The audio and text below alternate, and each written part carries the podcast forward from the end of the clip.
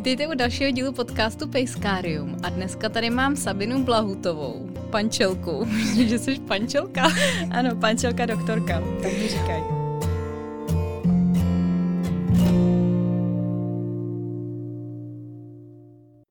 Pančelku doktorku, eh, veterinářku a teď už učitelku. A já musím říct, jak jsme se na sebe natrefili, protože to mi přijde hrozně zajímavý. Já jsem uh, na Sapču natrefila tak, že mě někde sdílela na Instagramu, nevím, kvůli podcastu možná dokonce, viď? Ano. Mm-hmm. Koukala jsem se na ten její profil a říkala jsem si, ty, to je hustý, ona je veterinářka a jako učí, to žádného takového člověka neznám, to bylo strašně zajímavé, jako že by mě vůbec zajímalo, jak to všechno chodí a jaký je to studium na veterině jako z pohledu člověka, který to má ještě v živý paměti, protože pár veterinářů už tady bylo, ale většinou končili už x, x let zpátky. Takže jsem jí napsala, jestli by nechtěla přijít a vlastně jako nevím, co bude za, za téma tohle podcastu, protože prostě to bude tak všeho chuť a jsi takový host jako pro mě, protože mě to zajímá, takže jsem si tě pozvala, doufám, že to bude zajímat i někoho, někoho dalšího a věřím, že jo. Takže vítej, Sabi. Tak jo, já jsem moc ráda, děkuji za pozvání. A já bych začala úplně tím, jak jsi se vůbec dostala na veterinu, nebo co jsi studovala třeba i za střední a jak jsi jako rozhodla, že budeš veterinářka? Kde to mm-hmm. vzniklo? Tak eh, já jsem se rozhodla být veterinářkou asi už eh, v sedmi letech. Možná mě to potom na chvíli přešlo, protože jsem měla takové období, kdy jsem si řekla, že by bylo dobré, až budu dospělá, že budu důchodce, že budu mít jako spoustu času. Takže jsem chtěla přeskočit celé jako období nějakého pracovního života a být rovnou důchodce, což mi teda bylo vymluveno. Takže jsem se potom rozhodla uh, proto stát se veterinářkou. Já jsem totiž odmala chodila ke koním a tam jsem uh, spíše byla ten člověk, který více pomáhal, než jezdil na těch koních, takže jsem si uh, odřela takovou tu tvrdou práci a pomáhala jsem hodně i veterináři, který k nám jezdil. A ta práce mě strašně nadchla a chtěla jsem uh, být veterinářka koní. No ale to jsem trošičku potom přehodnotila. A když jsem se vlastně blížila ke konci základní školy, 8. a 9. třída, tak už jsem eh, docela dost pracovala na tom, abych měla dobré známky, protože jsem věděla, že se chci dostat na střední veterinu. Mm-hmm. A na střední veterinu eh, se tenkrát nedělaly přijímačky, bylo tam vlastně výběrové řízení podle prospěchu a myslím, že tam byly nějaké olympiády a tak dále, že to ještě jako nabývaly nějaké plusové body nahoru. A co to bylo za školu, kde to bylo? To byla kde střední veterinární škola v Kroměříži. Mm-hmm. Já jsem vlastně v Kroměříži měla tetu a strýce, takže já jsem tam jako uh, dítě jezdila na prázdniny a vždycky jsme kolem té školy chodili a vždycky jsme si říkali, tak a tady budu chodit. Yeah. A tady budu bydlet na tom intru. takže vlastně to byl takový můj úplný začátek. A mě to už hodně i na základní škole rozmlouvali a to z toho důvodu, že já jsem uh, měla poruchy, uši, poruchy učení, pardon. A měla jsem i poruchy soustředění, byla jsem dyslektik, dysgrafik, bla, bla, spoustu věcí. To má dneska přece kde kdo. Ale eh, pro mě to učení bylo trošku těžší a některé věci jsem se učila mnohem díl. Takže mi říkali, no ty jsi sice chytrá, ale já nevím, jako ta veterina, to je taková jako těžká škola, nevím, nevím. A navíc na střední, na veterinu, to je hnojárna, tam budeš pořád jenom pracovat rukama, že to není jako nic hezkého, čistého. No a já jsem se nenechala odradit, já jsem na Gimple nechtěla jít, protože jsem právě měla strach, že to nebudu zvládat, protože ten Gimple je přece jenom náročnější a navíc jsou tam předměty, které mě úplně jako nezajímaly, nechtěla jsem se v tom rozvíjet. Takže já jsem měla se střední školou jasno, eh, na střední školu jsem se dostala a když jsem nastoupila na veterinu v tom Kroměříži, tak to bylo úplně mm, splněný sen. Ta škola je fakt úžasná, já jsem si tam zažila nejkrásnější čtyři roky mého života, to říká podle mě úplně každý, kdo tam studoval. Ale ta škola je opravdu uh, strašně zvláštní, má takovou rodinnou atmosféru, mm-hmm. protože ta škola není úplně velká, tam uh, vlastně nastupují každý rok, myslím, tři ročníky po 30 lidech. A tam je hrozně taková atmosféra rodina z toho důvodu, že tam se pořádají různé společné akce.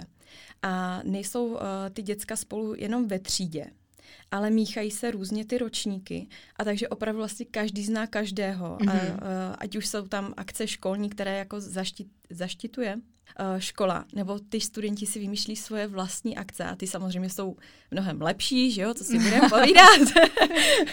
Tam se dějou věci, které škola vůbec neví.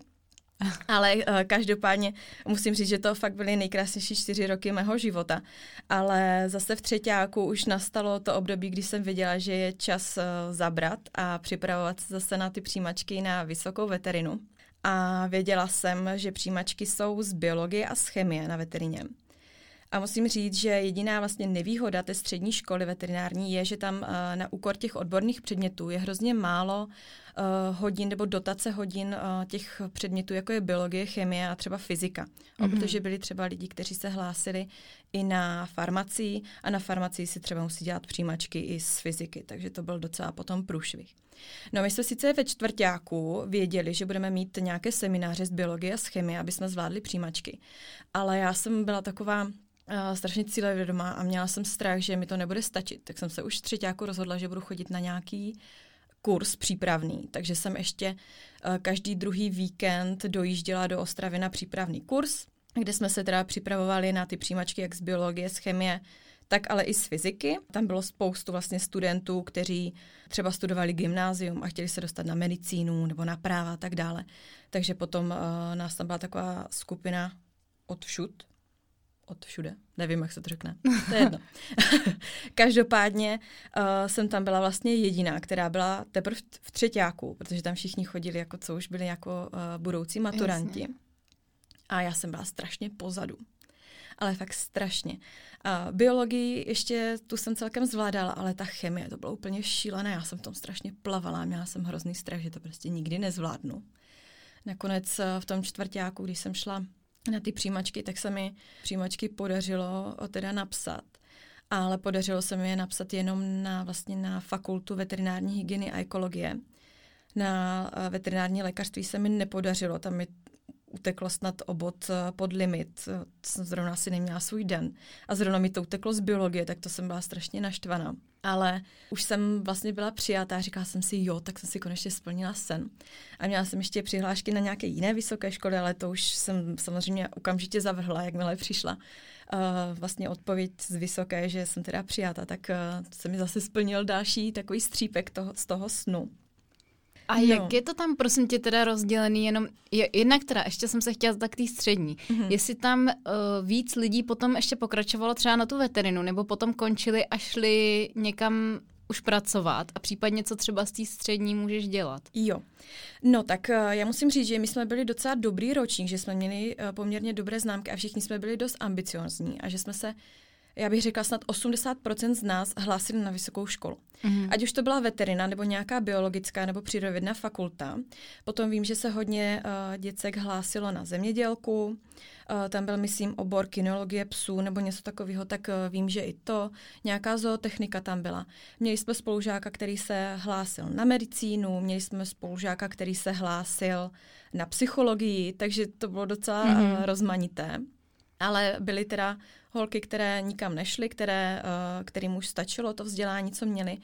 A vlastně z té střední školy výjdeš s takovým tím základem, kdy vlastně jsi schopná uh, vykonávat práci veterinárního asistenta nebo veterinární sestřičky.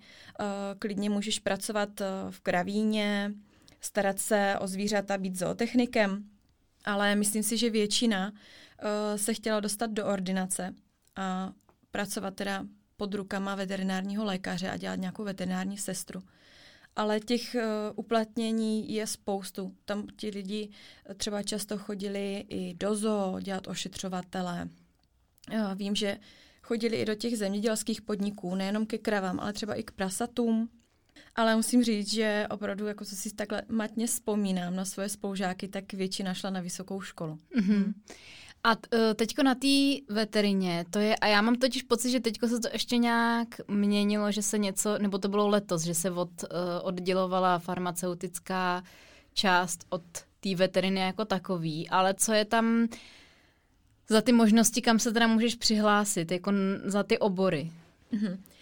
Tak to je pravda. Farmacie se vlastně od eh, fakulty veterinárního lékařství a od fakulty veterinární hygieny oddělila. Možná ještě, promiň, že tě přerušu, ale uh, pro lidi, kteří to nevědí, tak jenom bych připomněla to, že vlastně veterinární škola vejška, kde můžete studovat na veterináře, je jenom jedna v České republice a to je právě v Brně tady ta, která se teda dřív jmenovala Veterinární a farmaceutická univerzita a teď se možná tak. bude přejmenovávat, nebo ne?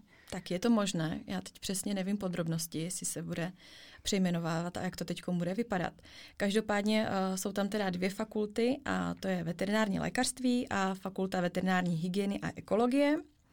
A oba dva jsou to obory, uh, které jsou na 6 let uh, s titulem VDR, takže veterinární lékař.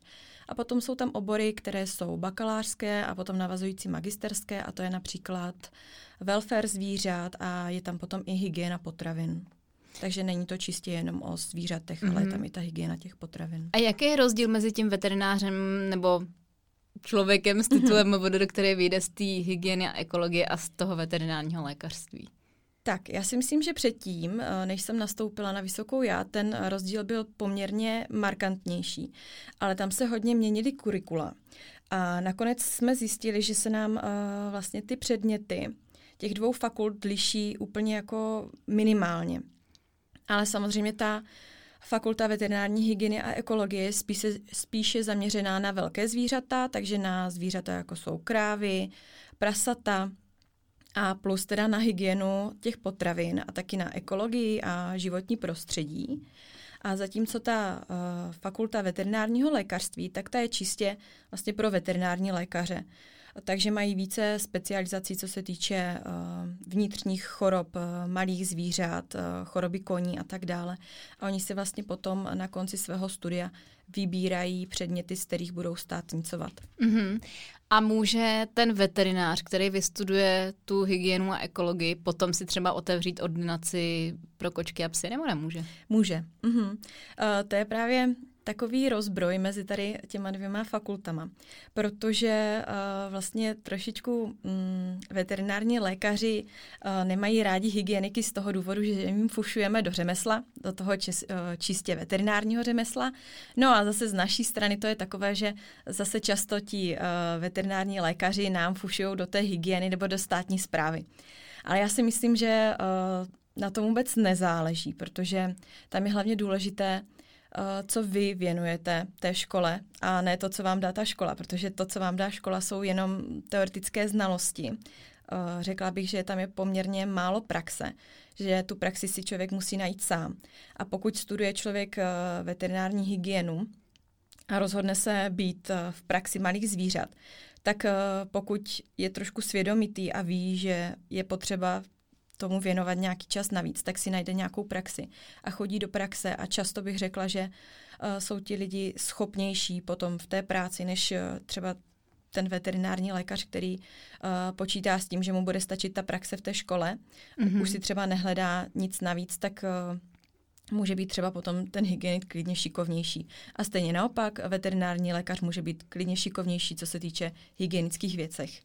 Já si myslím, že není úplně jako dobré v tom dělat rozdíly, zatím je to bohužel tak, jak to je, ale myslím si, že vlastně uh, největší rozbroje v nás tvoří uh, sama ta škola. Mm-hmm. No, že uh, i trošku někteří učitelé se přiklánějí více třeba k hygienikům, někteří mají rádi lékaře, jo, oni vám to občas někdy i řeknou, takže je to trošku škoda, že mezi náma tak trochu zbrojí a že to možná občas může dělat takové jako nepřátelské vztahy ale nemůžu říct, že bych uh, zažila jako m, přímo nějakou rivalitu, nebo tak, to mm-hmm. ne. Mhm. A ty absolventi té hygieny, tak ty m, mm, často bývají třeba ty veterináři, kteří kontrolují na jatkách nebo bezpečnost potravin a takovýhle věci, ano, myslíš, ano. jo? Mm-hmm, přesně to. Super. No tak a teď se můžeme teda vrátit k tomu tvýmu příběhu, kdy se tam dostala. Zajímá tak. mě i, jaký byly ty přijímačky. Protože přijímačky. já jsem, nevím, Teďka je to takový, že já jsem minulý tedy natočila díl o tom, jak já jsem studovala na Gimplu a na zemědělce a právě jsem tam mluvila o tom, že jsem na tu veterinu chtěla jít, ale neměla jsem na to koule. Mm-hmm. A nechtěla jsem se stěhovat do Brna teda. Ale tak mě zajímá, jak, jaký to je, protože pro mě rozumíš, to je taková jakože modla, že kdo vystudoval veterinu, jak je fakt hustý. no, tak uh, ty přijímačky nebyly zase tak strašné. Musím říct, že to bylo docela v pohodě. Já vlastně já myslím, že to funguje jako na každé jiné vysoké škole. Prostě přijdeš do nějaké obrovské místnosti, tam tě rozsadí, kontroluje tě tam uh, několik párů očí a ty prostě píšeš a víš nebo nevíš, kroužkuješ, nekroužkuješ a potom do večera sedíš u počítače a modlíš se, aby se tvoje jméno objevilo uh, ve výpisce, že ses dostala. Ale uh, já myslím, že se na to dá připravit, protože vlastně fakulta, eh, obě dvě fakulty vydávají nějaký seznam otázek, jako takových těch eh, cvičných, které si člověk může vyzkoušet. A myslím si, že se některé ty otázky tam i opakují. No, ale co si bude, už je to šest, vlastně sedm, sedm let od těch přijímaček, takže si to moc jako nepamatuju. Ale vím, že jsem tehdy byla strašně nervózní a strašně mě pobavil jeden kluk, který seděl přede mnou, nebo vedle mě, já už nevím. A ten přišel na ty přijímačky a neměl s sebou vůbec nic. Jo, a my jsme na ty přijímačky měli mít i kalkulačky, myslím, protože tam byly nějaké chemické příklady, propisku, tušku, že jo, takový ty klasické věci. A ten seděl a rozdali nám papíry a on se tak na mě podíval a říká, ty jo, nemohla bys mi půjčit do propisku. A vlastně přišel absolutně nepřipravený. A, a pak byl si... první, ne?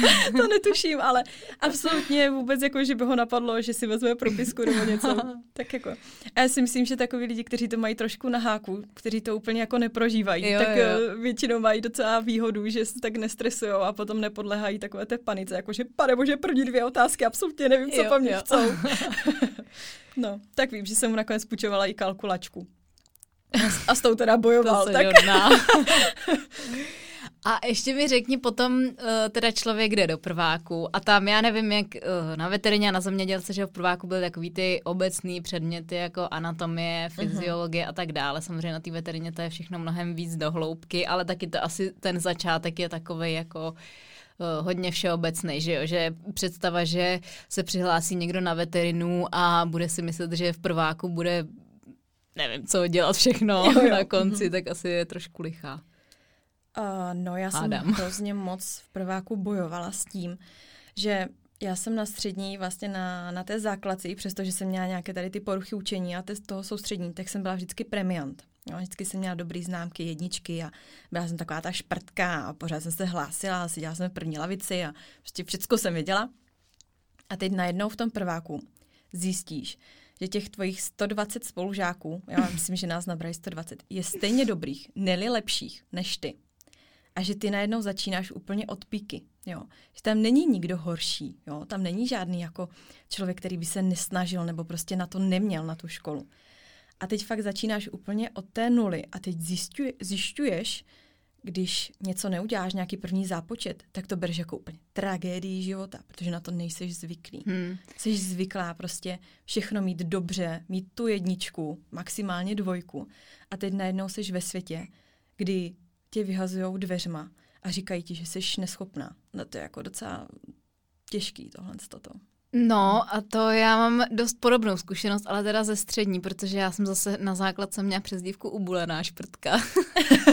a Potom jsem šla na tu střední, na takový docela těžký gimpl. Já jsem tam šla jenom proto, abych byla co nejdál od uh, základky a abych někam dojížděla, protože jsem, mi strašně líbila jakoby ta představa, že budu dojíždět do školy, jo, protože mm-hmm. jsem jim vždycky měla blízko. A uh, bylo to fakt hodně těžký a já jsem tam jako úplně prožila asi, a myslím, že možná se o tom jako málo mluví, jako nevím, jestli potom třeba máš nějakou podobnou zkušenost nebo znáš nějaký takový ty lidi, ale eh, že jsem jako během těch čtyř let měla fakt jako psychicky snad úplně nejnáročnější období ze všech, že to bylo fakt jako masakr vůbec nějak a ještě na té střední prostě víš, že to jako musíš víceméně udělat, že prostě bez maturity to úplně v dnešní době nejde, přece jenom ta vysoká ještě jako když ji nevděláš, tak já nevím, půjdeš na nějakou vošku, nebo jo, že tam je mnohem víc možností. Ale s tím Gimplem to bylo takový, že jsem věděla, jako, že to musím dodělat a teda ta psychická náročnost byla úplně eh, jako pro mě extrémní. A, takže si myslím, že to hodně souvisí i s tím, že člověk musí mít náturu na to, aby to nějakým způsobem přesně tohle to ustal. Potom už jsem teda na to byla připravená a na vejšce se mi to dělo jak na běžícím páse, jo, že mě mm. od zkoušky vyhodili dveřma a jsem přišla prostě mm. v oknem znovu na x pokusu a zkoušela jsem se to jako, mm. seč mi síly stačily nějak ustát, ale nebylo to úplně jednoduchý, no. Určitě. Uh, já, to, já ti úplně věřím. Já si myslím, že bych, kdybych šla na Gimple, tak bych se cítila úplně stejně jako ty. Ty jsi to prožila takový ten stres a to, že jsi prostě úplně jako hozená do vody už na té střední škole. Já jsem si to zažila až na té vysoké. Což možná je trošku lepší, že tu střední jsem měla takovou pohodovou, že jsem si to fakt užila, že to fakt byly opravdu skvělé jako léta mého života. A na té vysoké najednou jako kdyby uh, všechno přestalo. Jo, musím říct, že jsem opustila některé koníčky, protože jsem opravdu se potřebovala hodně věnovat té škole, uh, ať už to byla anatomie, histologie. Musela jsem tomu věnovat víc času, než jsem si myslela, že budu.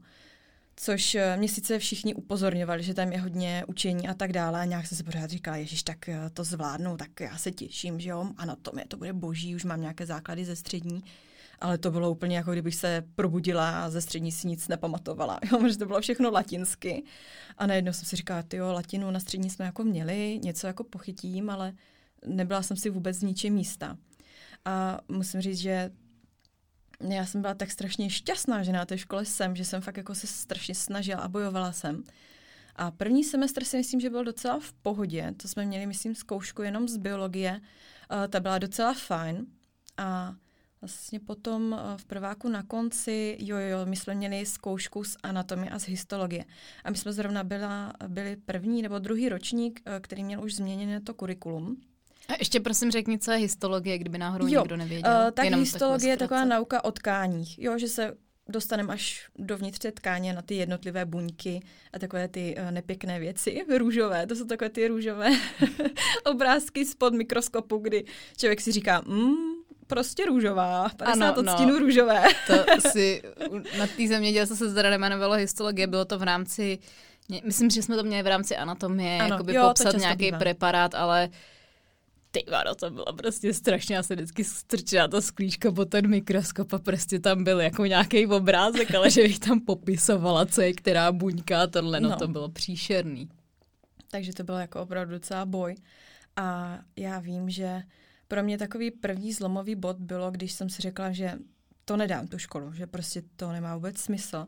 Bylo právě na konci prváku, když jsem šla na zkoušku s anatomiem. A já jsem tu zkoušku z té anatomie na poprvé neudělala. A to byl takový můj první velký jako neúspěch. A nejhorší bylo, že já jsem si myslela, že jsem na tu zkoušku fakt jako dobře připravená. A najednou ten zkoušející mě úplně jako probral z nějakého mého snu a řekl mi, že absolutně nic nevím. A já říkám, ty brďo, no, tak jo. A řekl mi, že se mám přihlásit hned nějak, myslím, čtyři dny jako na to a že bude zkoušet on a že mám přijít a že to jako bude v pohodě, protože viděl, že jsem strašně nervózní. Jsme byli všichni samozřejmě, to jako to. No a já jsem pak přišla na ten druhý pokus, na tu anatomii. A přišel ten vyučující a říká, no vy jste si teda vybrala den. Já mám zrovna dneska promoce a bude zkoušet uh, pan docent. A já jsem se úplně uh, málem vybulila, protože samozřejmě z pana docenta měli všichni hrůzu a byl strašně přísný a byla to neskutečná autorita, všichni jsme to obdivovali, jak si to všechno může pamatovat. Ale ve mně uh, byl strašný takový strach z něho. A já jsem na tu zkoušku šla a vytáhla jsem si otázky a vytáhla jsem si otázky fakt úplně strašně. Já jsem si vytáhla, si vzpomínám, že jsem měla krvení mozku. A to prostě nechceš. Takže já jsem na té přípravě strašně bojovala. A ta zkouška byla dost jako nepříjemná a musím říct, že jsem tu zkoušku teda udělala za E s odřenýma ušima a vyslechla jsem si eh, dost nehezké průpovídky od uh, pana docenta. A já jsem z té místnosti vyšla a brečela jsem, strašně jsem brečela. A mě tam zrovna čekala mamka se segrou, protože jsme jeli ještě k tetě na návštěvu. A oni jak eh, viděli, že vycházím a brečím, tak jsem mysleli, že jsem to neudělala. Teď já jsem utíkala na záchod a tam jsem fakt úplně strašně brečela. A nebylo to tím, že uh, jako, že bych to neudělala, nebo že bych měla ze sebe nějaký špatný pocit, ale z toho, co mi ten jako vyučující řekl mm-hmm. a jak strašně mě ponížil a jak jsem měla fakt pocit, že vůbec jako mm, nic neznamenám. Mm-hmm. Jo? Já mhm. jsem měla takovou tu představu na té vysoké škole, že už jsme všichni dospělí a že se nějakým způsobem k sobě budeme chovat slušně a že už se nějak jako budeme respektovat. A on mi úplně zbořil veškerou moji představu. A to mě ten tehdy jako hodně zničilo.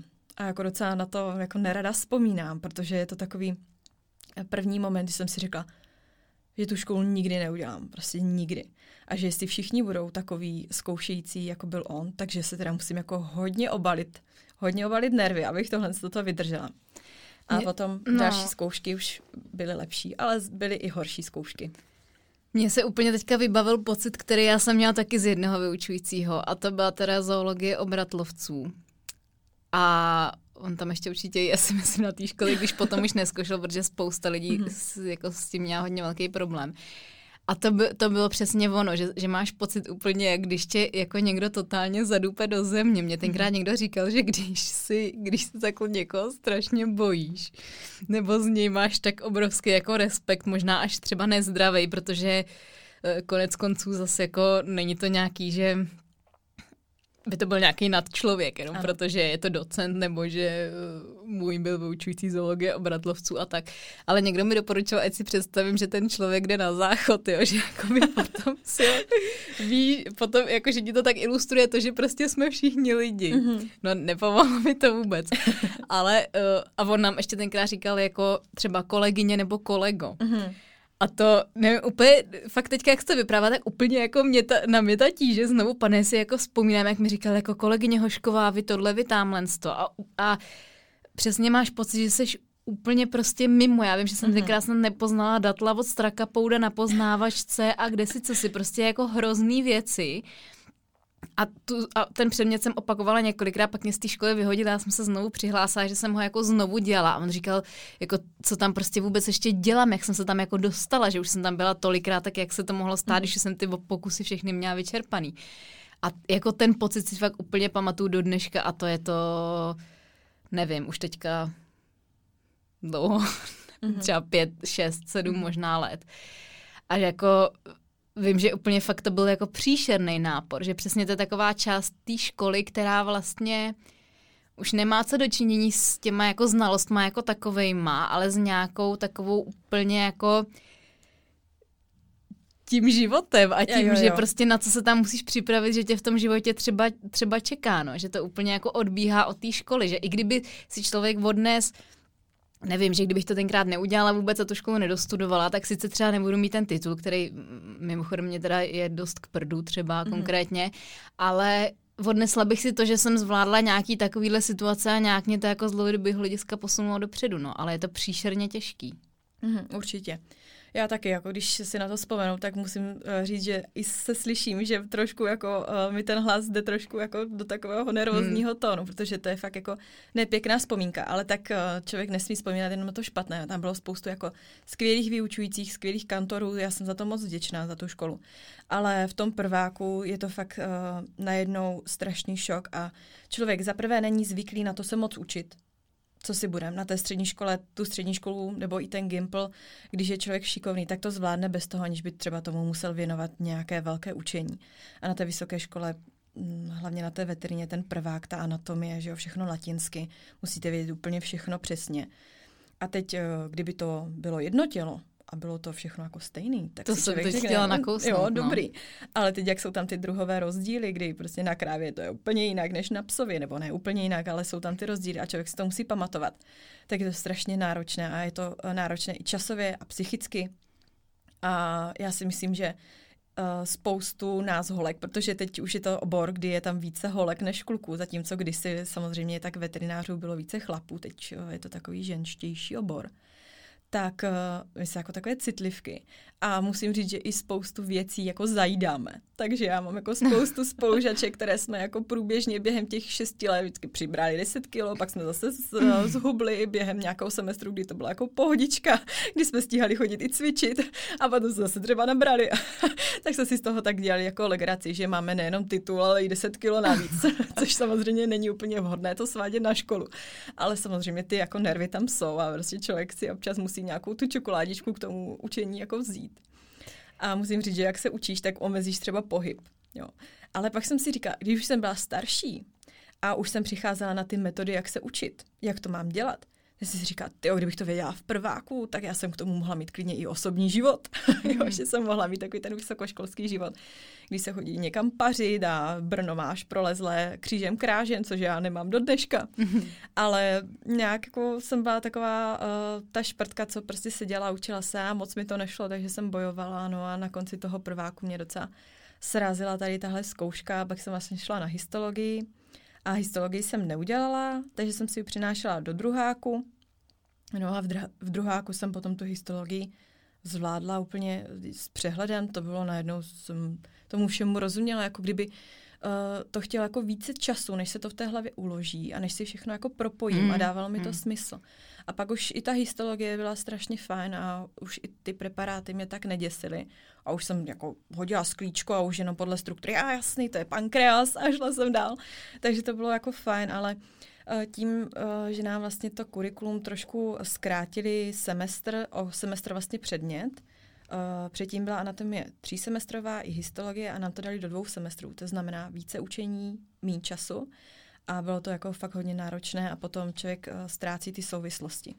Takže to mě trošku třeba mrzí, že tady tyhle to předměty uh, jsou, co se týče té um, kapacity těch hodin, jako skrouhnuté, protože si myslím, že tohle je zrovna hrozně důležité a že tomu jako chce dát trošku víc času. Hmm. No, tak to musí vyšší místa. A co jsou potom tam třeba ještě takový nějaký jako už zajímavější věci postupem času, co se přidávají? No, tak ty zajímavější věci se myslím přidávají až třetím ročníku, nebo možná až čtvrtém, takže ty první tři roky jsou fakt jako hodně teorie a vlastně si skoro ani nešáhneš na zvíře, pokud nechodíš dobrovolně na kliniky, na nějaké praxe nebo do svojí praxe. A tak potom už jsme začali mít uh, klinickou propedeutiku a měli jsme nemoci. To je co? Uh, klinická propedeutika to je takový uh, základ do vlastně do veterinárního lékařství, kdy se učíš různé uh, vyšetřovací metody, mm-hmm. uh, úplně základy, jak fixovat zvíře, uh, jak s tím zvířetem manipulovat, nějaké odběry a tak dále, tak dále. Takže uh, tady tyhle tyto věci. No a potom už jsme se vlastně vrhli na nemoci psů a koček, nemoci koní, přežvíkavců a vlastně já jsem na tom oboru měla teda potom i ty hygienické předměty, takže nějaká ta hygiena potravin, vyživu, vyživu člověka jsme dokonce měli, aby jsme teda uh, věděli něco i tom lidském, o tom lidském těle, když jsme měli uh, kontrolovat ty potraviny a tak dále. Takže tak jako všuho, všeho všudy taková jako míchanice to byla.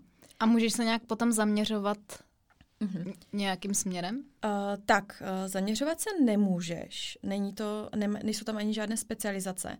A akorát právě na té fakultě toho veterinárního lékařství potom, když ukončuješ, tak si volíš ty státnice a můžeš si je zvolit, z čeho budeš státnicovat. Mm-hmm. Takže si můžeš vybrat, uh, jestli budeš státnicovat z kočko psa, no, jako s nemocí uh, kočka a psy, psa, bože můj, uh, nemoci koní, nebo jestli to budou přežvíkavci, uh, nebo ptáci, drůbež a tak dále. Takže ty si to můžeš nakombinovat, ale na té uh, fakultě hygieny tam máš státnice jasně dané.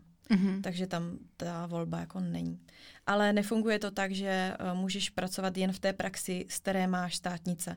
No, můžeš dělat jakékoliv zvířata chceš. Je. Samozřejmě je to výhodou, protože se orientuješ v tom oboru. Uh, já si myslím, že dost často je takový problém, že lidi si myslí, že když je někdo veterinář, tak musí znát všechno, všechny zvířata. Jo, ať už je to pták, ryba, kůň, přežvíkavec, jim vůbec nedochází, že uh, tam ten metabolismus nebo veškeré ty procesy v tom těle jsou trošku odlišné a že každé to zvíře se léčí nějak jinak a že prostě to se nedá pojmout úplně všechno.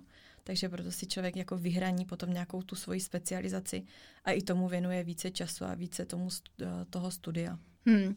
O tom mimochodem mluvila i moje kamarádka Pavlína Pšeničková, právě veterinářka v úplně prvním díle podcastu, který je sice kvalitou zvuku příšerný, ale ten obsah je fakt naprosto skvělý, to jste neslyšeli, tak to doporučuji. A ta právě přesně říkala, že potom nastoupila do té praxe na kliniku, kde najednou byla hozená do vody a přesně se jí potom stalo, že já nevím, teď přeženu, někdo přijde se šnekem, chce zachránit šneka, ona, Ježíši Kristi, teď ještě prostě nevím mm-hmm. dost o šnekovi a o tomhle a o tamhle tom a že to taky jako musí být úplně mega psychický nápor a nevím, já jsem, že jo, medicínu jako lidskou nestrovala, Mám pár kamarádů doktorů, ale myslím, že v tomhle to ten veterinář má snad ještě jako těžší, samozřejmě všechno má svoje pro a proti, ale ještě těžší než ten humánní doktor, protože přesně jako ty jednotlivý zvířata jsou mm-hmm. kolikrát jako úplně odlišný, i co Jasně. se týče, já nevím, jenom králík ti třeba bude připadat, že je stejný, nebo někomu, že je jako stejný jak morče a přitom tam je tolik věcí třeba jinak, mm-hmm. že jo. Mm-hmm. A jakože to je fakt tohle to náročný, no. Samozřejmě a zase potom tam ještě hraje podle mě hodně velkou roli ten aspekt, že ty lidi jako klienti veteriny si myslí, že když si to platí, mm-hmm. takže Jasně, určitě. mají nárok na to, aby to dopadlo dobře a aby ten veterinář všechno stoprocentně věděl a tak dále, no. Mm-hmm. Já jsem ten podcast poslouchala a jo. úplně jsem si říkala, že to je přesto. Já si myslím, mm. že mhm. to řekne každý veterinář. Každý veterinář se setká s tím, uh, že potká klienta, který mu řekne, jsi veterinář, musíš vidět všechno. Jo, dostáváš za to přece neskutečný prachy. Jo, to je taky taková ta představa, že jsi veterinář jako představa. Ale každopádně, já jsem teď úplně spolkla, co jsem chtěla říct, ale myslím, že to bylo něco ohledně toho, eh, že ta škola opravdu nám nemůže dát všechny ty znalosti. Ona se jako samozřejmě snaží. Ale co mě třeba hrozně mrzelo, že mi přišlo, že některé metody nebo to, co nás učí, je už jako dost zastaralé a že jsou i novější metody. A já jsem teda potom uh, asi ve třetíku začala hodně jezdit na veterinární konference, uh, na různé workshopy a tak dále. Stalo mě to strašnou spoustu peněz. A dalo mi to mnohem víc jako než ta škola, jo, což je trošku škoda. A i ta škola, já nechci jako říkat jen ty špatné věci, ale zase nechci, nechci to říkat jen ty pozitiva, protože na, to, na tu školu se člověk fakt musí připravit, aby být stoprocentně přesvědčený o tom, že tu školu chce studovat a že ji chce i dostudovat, protože je to fakt neskutečně těžké, je to hrozně psychicky náročné a budou tam vždycky pády, které jako si člověk řekne, že už to prostě neustojí, ale vždycky je potřeba, aby v sobě někde našel tu sílu a zase se postavil a zase pokračoval a šel se za tím svým snem. A musím říct, že pokud někdo se rozhodne studovat veterinu, tak uh, se musí ale snažit i chodit do té praxe, aby se naučil hlavně tu praxi. Protože zatímco škola vám dá neskutečné množství teorie, tak vy potřebujete spojit s tou praxí a tu praxi si musíte najít sami. Ta škola prostě nemůže umožnit, bohužel nemůže umožnit všem takovou praxi, jakou bychom si přáli, která by uh, v nás vyvolala ten pocit, že po šesti letech uh, vylezete ze školy a jste opravdový veterinář. Můžete jít a z fleku operovat, víte, jaké léky máte použít, jaké jsou dávkování. To prostě vylezete po šesti letech a nevíte samozřejmě ty léky se mění a tak dále, tak to je to nejmenší, ale nejste si vůbec jistí v takových základních jako zákrocích, jako jsou kastrace a tak dále, prostě jste si nejistí a teď další věc je, že pořád nad váma musí někdo stát, máte strašný strach, protože to zodpovědnost za to zvíře. A... To je další ještě eh, jako hrozně důležitý bod, je to zodpovědnost mm-hmm. za ten život toho zvířete a potažmo i uh, za toho člověka, který je jeho majitel, že jo? To mm-hmm. je třeba taky si myslím taková věc, kterou já osobně úplně nevím, jestli bych jako ustála. No, já musím říct, že uh, to byla jedna z věcí, proč jsem nakonec uh, trošičku utekla z toho oboru. Protože já jsem uh, teda celých šest let svého studia chodila do praxe, já jsem pomáhala, asistovala jsem u operací, myslím si, že jsem jako byla poměrně jako šikovná, že mi to šlo. A chodila jsem teda do ordinace už i na střední škole. To jsem potom dělala uh, brigádně sestřičku, takže si myslím, že jsem tady tyhle věci zvládala. Ale i přesto, i přesto, že jsem chodila tak dlouho na ty praxe, tak jsem si vůbec sebou nebyla jistá. A teď si nedovedu představit někoho, kdo vyleze po šesti letech, který vůbec na ty praxe nechodil a chodil třeba jenom na ty školní. To musí být prostě neskutečný jako úplně pocit jakože sevření, že máš tak, takový neskutečný strach cokoliv sama udělat, protože pořád uh, je to zvíře, že jo, můžeš mu ublížit, uh, může se stát prostě něco a to zvíře zemře a t- ta zodpovědnost je fakt uh, strašně tíživá. A myslím si, že to je i důvod, proč teda spoustu lidí z té praxe potom uteče, anebo proč teda uh, jsou veterináři prý v horních příčkách uh, jako lidí, kteří páchají sebevraždy. Mm-hmm, mm-hmm, Protože to je to uh, psychicky hodně náročné, nejen to um, neustále být vlastně uh, v kontaktu s tou smrtí, ale taky s těmi klienty, kteří to dost špatně nesou a jsou klienti, kteří jsou nepříjemní a myslí si, Eh, že tím, že si tu službu platí, tak si můžou dovolit cokoliv. A pak další věc je, že vlastně ty, ty léky mm, jsou tomu veterinárnímu lékaři dostupné, takže ví, jak se zprovodit ze světa velmi lehce, bezbolestně, takže to je taky taková, podle mě, hmm. další jako část toho, proč třeba ty sebevraždy u těch veterinárních lékařů jsou tak No, časté. to je moc tahle informace, tak jsem to už slyšela. Uh, ještě mi řekni, máš pocit, že se ty místa na tu praxi jako hledají snadno, že jsou ty veterináři v praxi jako otevřený tomu, aby tam ty studenti chodili? Ne všude, Uh, hodně si uh, veterinární lékaři vybírají právě, jestli seš třeba student hygieny nebo veterinárního, veterinárního lékařství.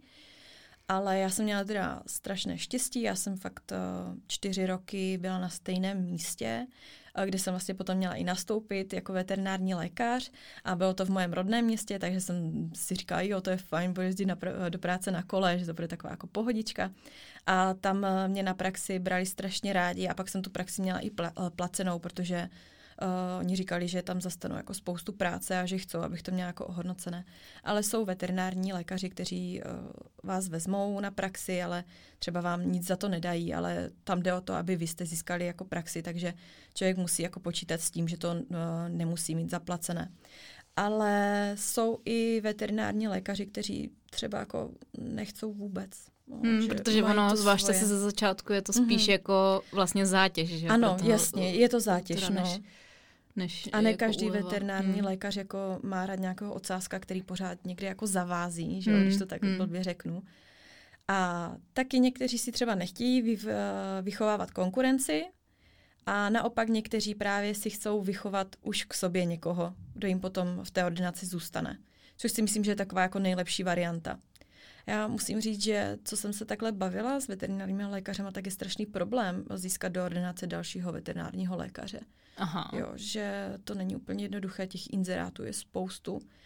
A ti veterinární lékaři trošku jako utíkají uh, do nějakých jiných sfér pracovních. No a jaký jsou teda možnosti, nebo ještě, uh, ještě mi řekni uh, okolo státnic, jestli to je jenom teorie, nebo je to i nějaká třeba jako, nevím, praktické vyšetření zvířete nebo mhm. něco takového? Jo, jo, určitě. Určitě. My jsme měli třeba státnice z prasat, když to řeknu takhle úplně laicky. A tam samozřejmě musíš udělat praktickou část a potom i normálně jako ústní. Takže se i vyšetřuje, vyplňuješ protokol, jako kdyby, že jo, vyšetříš si to zvíře, určíš eh, nějakou jako diagnózu, co by tam mohlo být, nějaké uh, diferenciální diagnózy, co ještě navíc by to mohlo být, nejenom tohle onemocnění, že jo, to, ty příznaky u těch onemocnění jsou třeba podobné, a uh, potom se ti třeba zeptají, vyberou si nějaké to onemocnění a řeknou, jak byste to léčila, bla, bla, bla, tak dále, tak dále. A Takže oni to... reálně tam seženou nějaký nemocný zvíře na to? Uh, tak my na té škole máme vlastně stáje se zvířatama. Takže máme svoje vlastní prasata, svoje vlastní koně, svoje vlastní přežvíkavce a vyšetřujeme ty zvířata přímo je. No. A u těch prasat musím říct, že dost často jsou ty uh, salátka jako nemocné, takže máme i rovnou jako pacienty. Mm-hmm. Takhle. Uh, a pak mě ještě zajímá třeba, jak si nesla smrad na pitevně a takovýhle věci. Jestli uh, s tím jako... Ty jo, s tím jsem já nebojovala vůbec, jo? protože já jsem z té střední školy byla na to zvyklá. Jo, to je pravda vlastně. Jo, takže to mi vůbec nevadilo, já jsem mohla i svačit nad, jako, nad kadáverem, když to řeknu takhle blbě, to mi jako vůbec eh, nevadilo. Samozřejmě jako některým holkám to dělalo docela problém. Některé holky v třetíku pak byly jako hodně překvapené, když jsme se dostali do kravína. Ty brjo, kráva, to je tak veliká. a to ve třetíku už je to docela jako pozdě. takže uh, ty zkušenosti jsou různé. Já si myslím, že to je hlavně i o tom, jestli jdeš na tu vysokou už z té střední školy veterinární, kdy už máš nějaké ty základy, nějaké to eh, podvědomí, jako něco už víš z té veterinární sféry, anebo když jdeš z toho Gimplu. Já si myslím, že úplně ze začátku ti gimpláci mají hroznou výhodu, protože uh, ty přijímačky se jim určitě dělají s nás. Určitě uh, mají výhodu v těch uh, základních předmětech, jako je ta chemie, biologie, tam úplně valí prostě to. Tam my jako středoškoláci jsme úplně marní.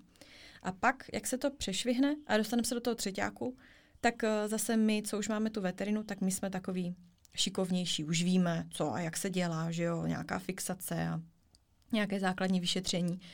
Takže uh, bych řekla, že gimpláci mají výhodu první dva, tři roky a potom už zase my, protože už z té praxe něco víme. Takže to taky docela je rozdíl. Jsem si vzpomněla ještě na jednu story, když já už jsem potom na té škole byla hodně dlouho tak jsem některý, třeba jsem se dodělávala nějaký praxe a byla jsem tam třeba od tři roky mladšíma lidma už a tak a mm, byla jsem tenkrát na praxi ve stáji a byla tam holčina, která ze všech zkoušek měla jedničku na první pokus, prostě úplně skvělá premiantka, tohle to tam. Začalo to tím, že jí tam jeden z prvních dnů uh, upadnul gelový nehet a hrozně ho tam jako hledala a řešila to. A potom jsme měli nějak dostala pokyn, že má dát jednomu koni hodně sena. Ona jako zarytě tvrdila, že tam toho sena má spoustu, ale jako myslela slámu, že jo. Mm-hmm. Tak jsem si říkala, že to je přesně ten případ jako Jo, že ta teorie a praxe jsou dvě věci, které by se pokud možno měly dost doplňovat. A měla jsem podobnou zkušenost i v zoologický potom, když jsem tam, nevím, zase byla u nějakých antilop, tak jsem tam prostě kydala, zametala a tak. Ne, u, u převaláků, u převaláků ten chlápek, co, tam, co mě tam měl na starosti, říká, ty to je úplně jako super, že takhle se jako dobře zamete, že to to tam. A jsem říkala, co, jako to snad, jako nebyla to žádná úplně hloubavá práce. No ne, to by se zdivila, tady jako přijdou lidi a řeknou, že třeba takovýhle koště doma nemají, že mají jenom mm-hmm. takovej a takovej mopa, že to prostě třeba neumějí nebo něco, jo. No, to je docela průšvih. No, jako určitě. A, no, takže, takže uh, mít to nějakým způsobem vyvážený, mm-hmm. tohle to, to, je, to je taky asi mazec, no. Uh, já musím říct, když to takhle blbě řeknu, já už bych na veterinu znovu nešla. Protože mi to jako asi nestojí už znovu za ty nervy. Hmm. A hlavně mě právě strašně mrzelo, uh, jak ta praxe byla strašně jako okrajově. Bych si to představovala mnohem víc, nějak to prostě vymyslet, aby jsme uh, fakt v těch, na těch klinikách byli více a aby jsme si mohli spoustu věcí zkusit a aby jsme se hlavně nebáli, protože u nás, u těch studentů, pořád jako eh, panuje takový ten strach, protože na té klinice jsou samozřejmě doktoři, doktoranti a musím říct, že ne všichni jsou úplně příjemní a to je jako jeden z taky z velkých takových problémů, že když se někde necítíš dobře a nebo je na tebe vyvíjený nějaký jako negativní hm, tlak a necítíš se úplně jako sebejistě a pak ti ještě třeba někdo řekne nějakou blbou připomínku, jakože no ty než to doneseš, to už bych to tady měla třikrát. Jo. Což se třeba mně stávalo docela běžně. Jenomže tam těch ordinací je třeba prostě neskutečně moc a teď ty přijdeš do ordinace a teď to tam není, takže musíš jít do jiné ordinace, jo, ty to hledáš a tak dále. Ano, a když ti někdo něco takového řekne, tak pak se postavíš jako dozadu za tu skupinku lidí a nechceš se prostě zapojit, protože ti to nestojí za to že ti prostě ti lidi takovým jako negativním způsobem jako odradí. No, nemůžu říct, že to dělají všichni, ale docela jako mm, velké množství těch vyučujících prostě. Asi je to náročné pracovat na té škole a asi i s těma studentama je to docela uh, marné někdy. Ale myslím si, že ten přístup by tam mohl, být, uh, mohl fungovat trošku jinak. A ještě mi řekni jednu věc, jestli máš pocit, že ta škola jde dostatečně dopředu s dobou, nebo jak bych to řekla. Já jsem třeba na té zemědělce měla uh, občas dojem, že to tam skončilo někde v kravínech v devadesátkách mm-hmm. a že mhm. jakýkoliv věci, které teďka už je třeba normální řešit, vím, že jsme tam třeba nevím, měli zoohygienu se studentama, kteří studovali ekologické zemědělství a řešila se tam odrohování a kastrace selátek a tak dále a že vlastně ty vyučující tam ani nebyli jako schopní těm studentům toho oboru ekologické zemědělství říci, jak se to dělá na biofarmách a tak dále. A že to všechno bylo také, nebo ne všechno, to bych zase to nechci, nechci úplně být negativní, ale že často se tam člověk setkal s tím, že když si byla ten typ člověka, co se jako rád vzdělává a kouká okolo sebe přesně, chodí si někam prostě na praxe sám, třeba už dělá věci, já jsem třeba dělala kanisterapii už v té době a tak, tak jakože když už seš jednou nohou v té praxi, tak potom ti přijde, že tam ty vyučující jsou sto let pozadu v uvozovkách, jo, že to... No, já si myslím, že za to často nemůžou jenom ti vyučující, že to prostě celý systém školství v České republice je prostě pozadu. No co si budeme, je prostě pozadu. Já to teď pozoruju, eh, když teď učím, že jo, tak to vidím zase úplně z jiné jako perspektivy. A je to prostě problém někdy asi na vyšších místech protože asi taky nejsou peníze nebo není dostatečná motivace nějak eh, ty lidi v tom školství motivovat, aby eh, to začalo fungovat nějak jinak. A tam eh, u nás třeba na té škole byly kliniky, kde to fungovalo úplně super, kde tam fakt bylo i moderní vybavení a tak. To si myslím, že jo, že tam jako bylo. Ne vždycky úplně měl člověk přístup, aby jako všechno viděl a tak dále, nebo aby to mohl vyzkoušet jasně, tak některé přístroje jsou prostě v, hodnot, v hodnotách milionů korun takže je úplně jasné, že na tom nenechají jako mačkat kde jakého studenta. Ale zase právě fakt v některých místech jsem si říkala, jo, to je tak jako 50 let úplně jako mimo, to je, jsou prostě strašně staré informace, teď to už se dneska vůbec nedělá, jo, nebo takové věci. Tak to tam bylo. A to byl právě ten důvod, uh, proč já jsem začala chodit na ty veterinární konference a tak dále, protože tam byla ta moderní a ta aktuální medicína, ta, co mě zajímá, já jsem chtěla vědět. Moderní, nové přístupy, jak se to dělá teď, a ne tam něco, co se dělalo 20 let zpátky. Jo, ta medicína veterinární je stejná jako uh, medicína humánní, prostě jde strašně neskutečně rychle dopředu. A to na té škole se možná trošičku jako nestíhá. Nemyslím úplně tak v praxi, ale spíš v té teorii. Hmm. Jakože, hmm. Uh, co se týče třeba, tak na té škole samozřejmě fungují kliniky, takže se tam operují zvířata a tak dále. To si myslím, že tam fungují uh, super i ty moderní techniky a tak dále. Ale co se týče zase té teorie, tak tam si myslím, že jsme trošku jako pozadu. Hmm. Mě třeba strašně pobavilo, myslím, že to bylo uh, ve čtvrtě, jako když jsem měla chirurgii, uh, tak jedna otázka, tam uh, byly nějaké zákroky uh, ledvin a měli jsme tam parciální nefrotomii nebo něco takového, prostě jako částečné odstranění uh, části ledviny. A já si pamatuju, že jsem to měla na praxi sebou ty skripta a právě jsem tam ptala doktora a říkám, prosím tě, Oldo, můžeš mi vysvětlit ten úzel? Já to prostě nechápu, já nevím, jak tu ledvinu prostě potom zašiju. A on, cože? A já říkám, no tady to mám, potřebuju to vysvětlit. A on se na to dívá a říká, ledvinu, to nikdy v životě snad nebudeš operovat, to je úplný nesmysl. Proč vás nenaučí jako kastrovat a takové ty základní důležité věci a tady vás úplně jo, z, uh, zahlcují prostě věcma, které víceméně nikdy nebudeš dělat. Jo. Mm. Takže jsem si říkala, no jako máš pravdu, jo. asi to jako není úplně běžná operace. Mm. Takže zase to bylo naopak bylo, že po nás chtěli věci, které jsme si říkali, to je úplně science fiction, to nikdy neudělám prostě. A na úkor nějakých těch základních věcí, jako jsou třeba kastrace, že jo, Jo, jasně, že by člověk dále. spíš měl odejít s nějakou mm. úplně rutinou ano, už ano. tady těch mm-hmm, jako základních věcí, co se děje na denním pořádku. Tak. No dobře, no a takže jsi to dostudovala. Tak jsem to dostudovala, dostudovala. V prváku jsem si řekla, že to dám, že to vydržím. A pak přišla ještě krize jednou v druháku. Ale v prváku jsem si řekla, to, bylo, to jsme měli nějaké to uh, úvodní Imatrikulace se myslím tomu říká, takové to jako přivítání. A já jsem přinášela za, nás, za, za náš celý ročník uh, imatrikulační slib. A si pamatuju, že když jsem odcházela od, od toho pódia, tak jsem si říkala, tak za šest let tady budu říkat proslov. Závěrečný. A říkám si, šest let, to dám, to musím dát. Jako, že už jsem přesvědčená přece od sedmi let, že budu veterinářka, tak co, tak to dám. No a těch šest let uplynulo strašně rychle a nakonec jsem tam stála a přednášela jo. jsem ten proslov a držela jsem se stolečku, klepaly se mi nohy a skoro jsem tam u toho brečela.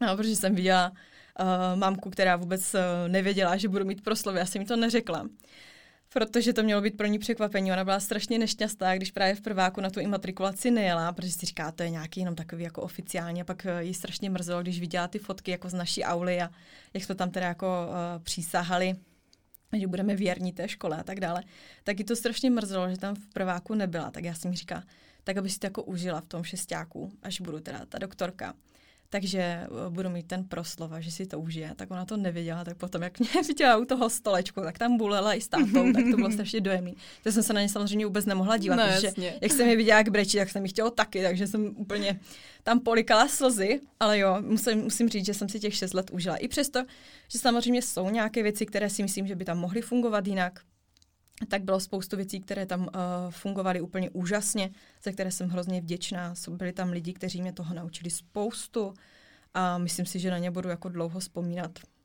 To bylo fajn.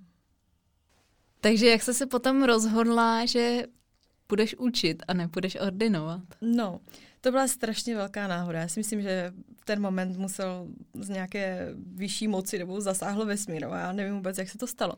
Ale já už jsem byla vlastně asi čtyři měsíce v šestáku jako domluvená na to, že nastoupím uh, na té veterině, kde jsem teda uh, vlastně dělala tak dlouhou dobu tu praxi.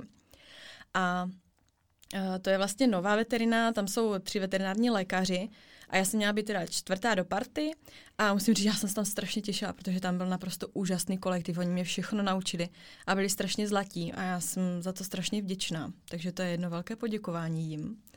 Do studenky. Třeba si to poslechnou. Ale každopádně uh, mě potom volali to, byly, to bylo, myslím, dva dny před státnicí. A volali mi a, a mluvili se mnou všichni tři, měli to asi na odposlech. A říkali mi, ty Saby, víš, my jsme to takhle počítali a my jsme prostě teď měli strašné vydání a my máme prostě strach, že tě nezaplatíme. A my tě prostě teď momentálně jako asi ještě půl roku nemůžeme jako přijmout.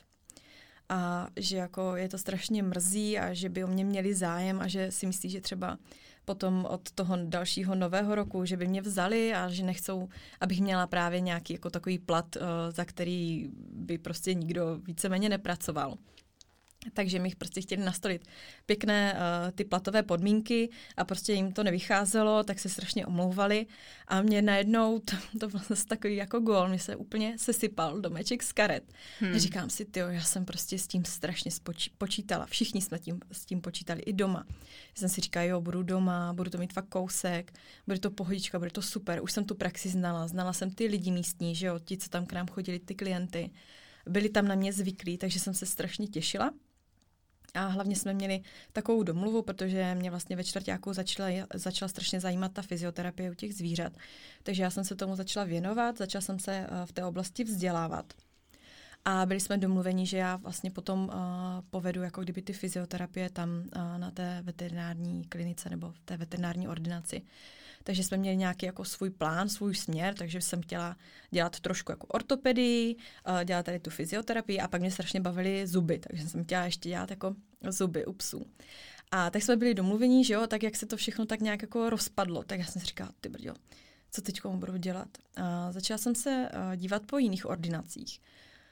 A musím říct, že mě hrozně uh, odradila uh, ta, jako, um, jak bych to říkala, nejenom ten plat, ale celkově ten přístup těch veterinárních lékařů, protože to opravdu bylo jako hodně práce za málo peněz, což já chápu, protože my potřebujeme získat zkušenosti, tak to je jasný, že nám nedají hned jako vysoký plat. Ale oni měli představu, že tam prostě budu od 7 hodin od rána do 5, do 6 večer a budu dělat eh, dva víkendy, vlastně přes měsíc, plus ještě nějakou noční pohotovost. A já jsem si říkala, jo, ale prostě jako za 15 tisíc čistého, prostě to jako Jsi ne. To, to, to se prostě nedá. A tak jsem říkala, no nic, tak uh, žiju jenom jednou, zkusím se jako porozhlednout uh, na něco v okolí Brna, No a já jsem pak už měla jako pár spolužaček, které právě mi říkalo, že budou učit na střední uh, veterině. Měla jsem spolužačku, která právě uh, šla učit na střední veterinu do Boskovic a měla jsem i spolužačku, která zůstávala v Brně. Taky tam je nějaká soukromá veterinární škola. A já, když jsem projížděla ty inzeráty, tak uh, to tam na mě vyskočilo. A já si říkám, ty já to asi normálně zkusím. Já to prostě musím zkusit, protože je fakt, že jsem občas jako přemýšlela o tom, že by mě to i bavilo předávat uh, něco jako dál. A tak jsem se tam přihlásila, mě se hned zpětně ozvali, hned mi telefonovali a říkali mi, jestli bych nemohla hned přijít jako na, na pohovor, že o mě mají zájem a že by to bylo fajn, kdybychom se domluvili co nejdřív. A říkám, jo, já teď jako ještě mám státnici. Oni, no to nevadí, my počkáme, přijďte. Takže to byla taková rychlovka. A já jsem pak přišla na ten pohovor. A já jsem se tam vlastně potkala s paní doktorkou, která tam uh, má na starosti ten uh, veterinární obor. A ona mi říká, uh, že si přečetla ten životopis a že tam viděla, že mám uh, nějaké vzdělání, co se týče těch fyzioterapií a že jí to zaujalo a protože uh, tam budou otvírat ten nový obor fyzioterapii zvířat, tak by si mě představovala, abych učila právě na té vožce a učila tam potom i ty odbornější předměty, co se týče té fyzioterapie. A já jsem úplně skoprněla. Já jsem to vůbec nevěděla, že se ten obor otvírá. Já jsem fakt neměla vůbec mm-hmm. tušení. A mě jenom úplně jako spadla brada a já říkám, to myslíte vážně? Tady se otvírá nový obor. A ona, no, vy to nevíte. A já říkám, vůbec, mě to vůbec nenapadlo. A ona mi pak říká, no, že vlastně ten obor vznikl ve spolupráci s Kačkou Plačkovou, která vlastně eh, vlastní fyziodok tady v Praze. A já říkám, fakt, to je prostě úplně moje modla, já jsem úplně zbožňovala, jsem byla na některých jejich seminářích, že jo, a přednášela na matak a, a říkala jsem si, to je, to je super, to bude boží, to, já to prostě beru. Já jsem byla vlastně rozhodnutá hned, aniž jsem nevěděla, co mě čeká, nebo co budu učit, já jsem prostě říkala, já prostě chci. Takže to bylo takové uh, velké nadšení do toho. A pak mi teda řekli, jaké bych učila předměty, tak tam byla nějaká biologie, anatomie, histologie. Tak jsem si říkala, ty brďo, tak to jako kdyby zjistil právě pan docent Ježiš, vysoké, no jo.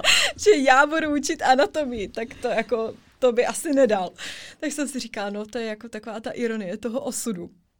A tak jo, jsme si nakonec plácli a já jsem tu práci přijala. A v té době jsem se vlastně rozhodla, že budu ještě dále se vzdělávat, tak jsem uh, nastoupila i na školu fyzioterapii zvířat právě od Kačky Plačkové, takže já ještě dojíždí, dojíždím do Prahy a vzdělávám se v těch fyzioterapiích samozřejmě, abych zase měla nějaké zkušenosti, které bych potom uh, mohla předat těm studentům uh, té fyzioterapie, co jsou u nás na škole. Takže... Trošku si to přibliž, ten mikrofon, Aha, malinko jenom. A ještě se to trošku posuň jako nahoru. Ze spoda. Dobrý. Takže. No, a měla jsi nějaký jako pedagogický minimum? Nebo víš co, jak, jak zvěděla, jak se to vlastně dělá, jak se učí? no to je taková velká neznámá. Tam uh, vlastně bylo v podmínce, že já si pedagogické minimum dodělám. Takže já ke všemu tomu, co mám, že učím na střední a na vožce, uh, studuju školu fyzioterapii zvířat, tak ještě studuju pedagogické minimum. Takže teď docházím ještě víkendově, po případě ve čtvrtek, uh, teda na, na studium pedagogického minima které díky bohu se v dnešní době dá eh, vystudovat velmi rychle. Eh, jsou to jako speciální kurzy, které trvají půl roku a máte takovéto pedagogické minimum, tak jsme takové jako rychlokvašky, když to tak řeknu blbě. Eh, ale to je taky docela zajímavé, protože když jsem přišla na svoji první hodinu, tak já jsem ještě za sebou neměla uh, žádnou průpravu z toho pedagogického minima. A nic jsem nevěděla, jenom jako mě strašně zachraňovala moje segra, která je teda vystudovaná učitelka. Ona sice teda učí na, základním, uh, na základní škole v prvním stupni. Ale No, já jsem se s ní učila na spoustu státnic a musím říct, že jako jsem i toho dost pochytila, co se týče těch hodin, jak by to mělo vypadat a tak. Mm-hmm. A hodně mě v tom podpořila, spoustu věcí mi řekla. Řekla, musíš být přísná až potom povolovat, nesmíš to dělat naopak, to už nikdy je prostě jako nes, neskrotíš ty děcka a tak dále. Takže jsem byla jako připravená díky ní. No a ty první hodiny, tyjo, já už se na to snad ani nespomínám, to tak hrozně uteklo. A to je vlastně letošní září. Ano, ano, mm-hmm. Mm-hmm, letošní září. A já jsem teda učila anatomii a dostala jsem právě hned prváky a druháky na té střední škole. A já si myslím, že na ty druháky jsem vlítla hrozně jako hr. Že jsem si myslela, že to jako prostě poletíme, tak jak jsem byla zvyklá trošku z toho svého rychlého rytmu na té vysoké. Tak tam potom jako z toho byly chvilku dětské jako nešťastní, že teda jako strašně valím, že jako je to hodně informací, hodně rychle. Tak jsem se potom přizpůsobila. A hlavně jsem asi během měsíce, dvou si k ním vybudovala takový vztah, že jsem se tam strašně těšila a hrozně jsem cítila, že i ty děcka se těší na mě. Takže ten vztah eh, byl úplně o něčem jiném a Uh, potom jsem si říkala, ty jo, budu moderní učitelka, tak jsem si založila Instagram.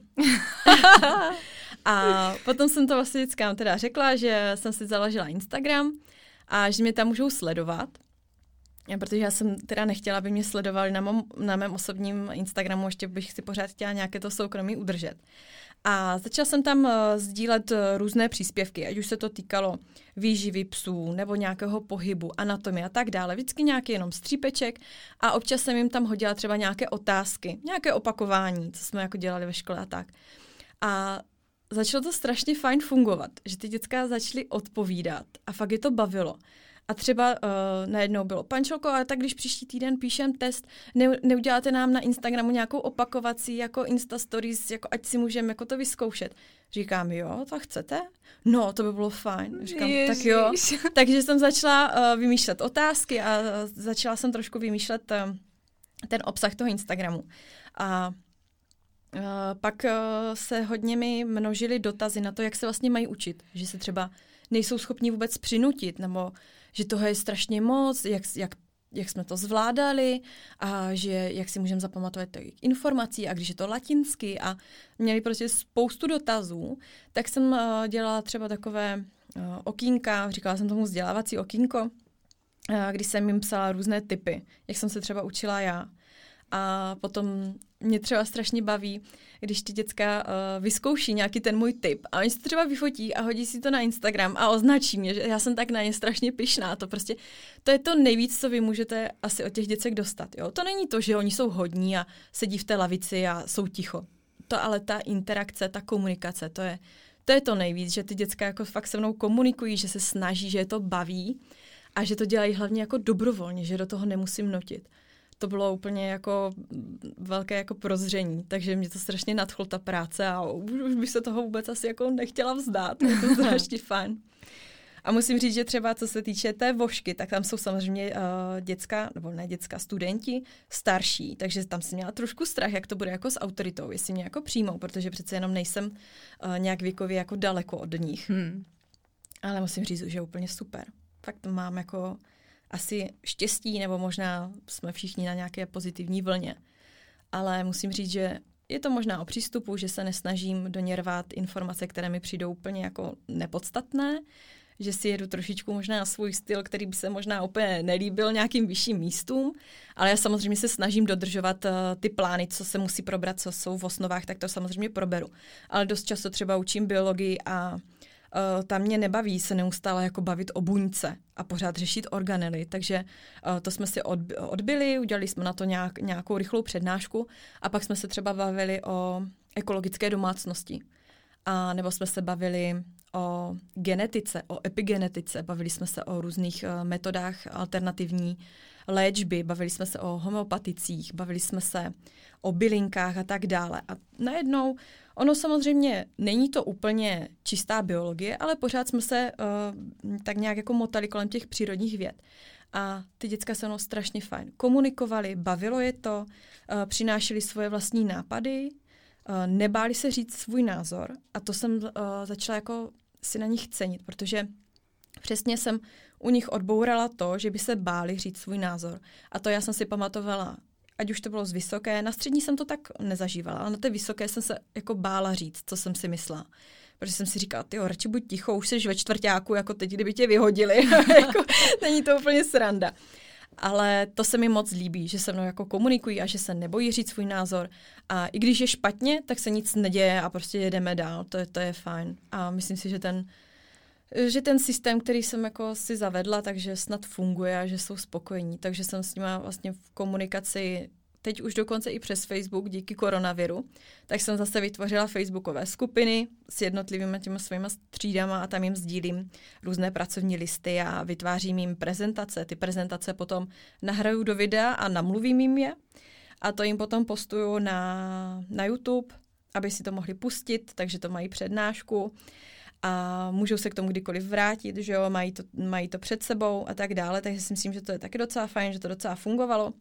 No a pak jsme najeli na online vyučování a to, to taky funguje.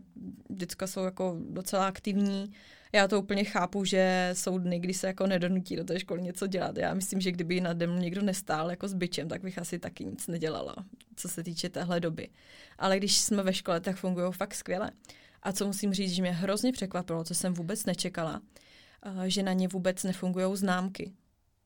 Ne, nebo aspoň ne tak jako na mě, nebo hmm. na moji generaci. Jím je to úplně jedno, jestli mají pětku, trojku nebo jedničku. Ale na ně fungují úplně jiné věci. Když já přijdu a napíšou tu písemku dobře a mají třeba nejhůř trojku, tak já jim řeknu, ty já jsem na strašně pišná to jde úplně vidět, jak jste to pochopili a fakt nejhorší známka je trojka a bylo to boží a jste fakt strašně šikovní.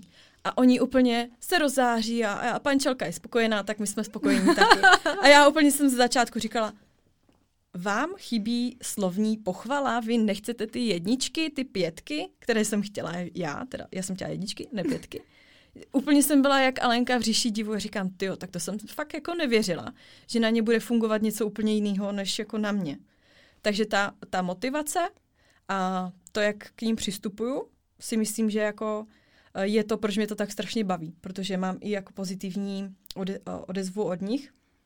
A když vidím, že fungují pochvaly a, a ne, nechci říct tresty, ale spíš takové to, že jako jsem naštvaná, že mě to mrzí, že jsem to jako očekávala, že do toho trošku jako vloží víc jako iniciativy a tak, tak to na ně hrozně funguje. to je jako zajímavý strašně. A vy tady počkej, pak nás bude někdo z nich poslouchat, pře- prozradíš nějaký super tajný trik. no, to super tajný trik nemám. No ale jako to docela hezky ukazuje, skválně jestli na tebe přijde nějaká recenze, jestli si to poslechne nějaký z tvých studentů, tak by mohl napsat, jak jo. to vidí on, mm-hmm. jo, to by mě to zajímalo. By mě taky zajímalo. ale jo, věřím, že, věřím, že řada se jich najde co podobně. A mně na tom přijde hezký to, že u některých věcí, vlastně když to potom člověk dělá podle toho spíše jako citu, mm-hmm.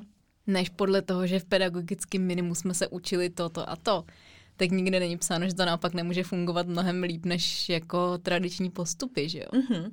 Já musím říct, že jo, ale musím říct, že teď, uh, co mám přednášky z toho pedagogického minima, tak mi dávají hrozně moc, protože mi ukazují, uh, jakým způsobem uh, můžu zapojit třeba všechny ty žáky do nějaké té výuky a abych jako tu výuku udělala takovou jako efektivní. Mm-hmm. A snažím se vymýšlet různé projekty, takže mám třeba holky, které dělali model ledviny a byly strašně nadšené, že mi to prostě můžou ukázat, jak se jim to povedlo a fakt to bylo krásné. Takže já jsem prostě na ně strašně pišná, že oni sami eh, ze své vlastní iniciativy chtějí dělat něco navíc, což si myslím, že dneska jako u těch eh, studentů není úplně běžné, že chcou, chtějí dělat něco navíc.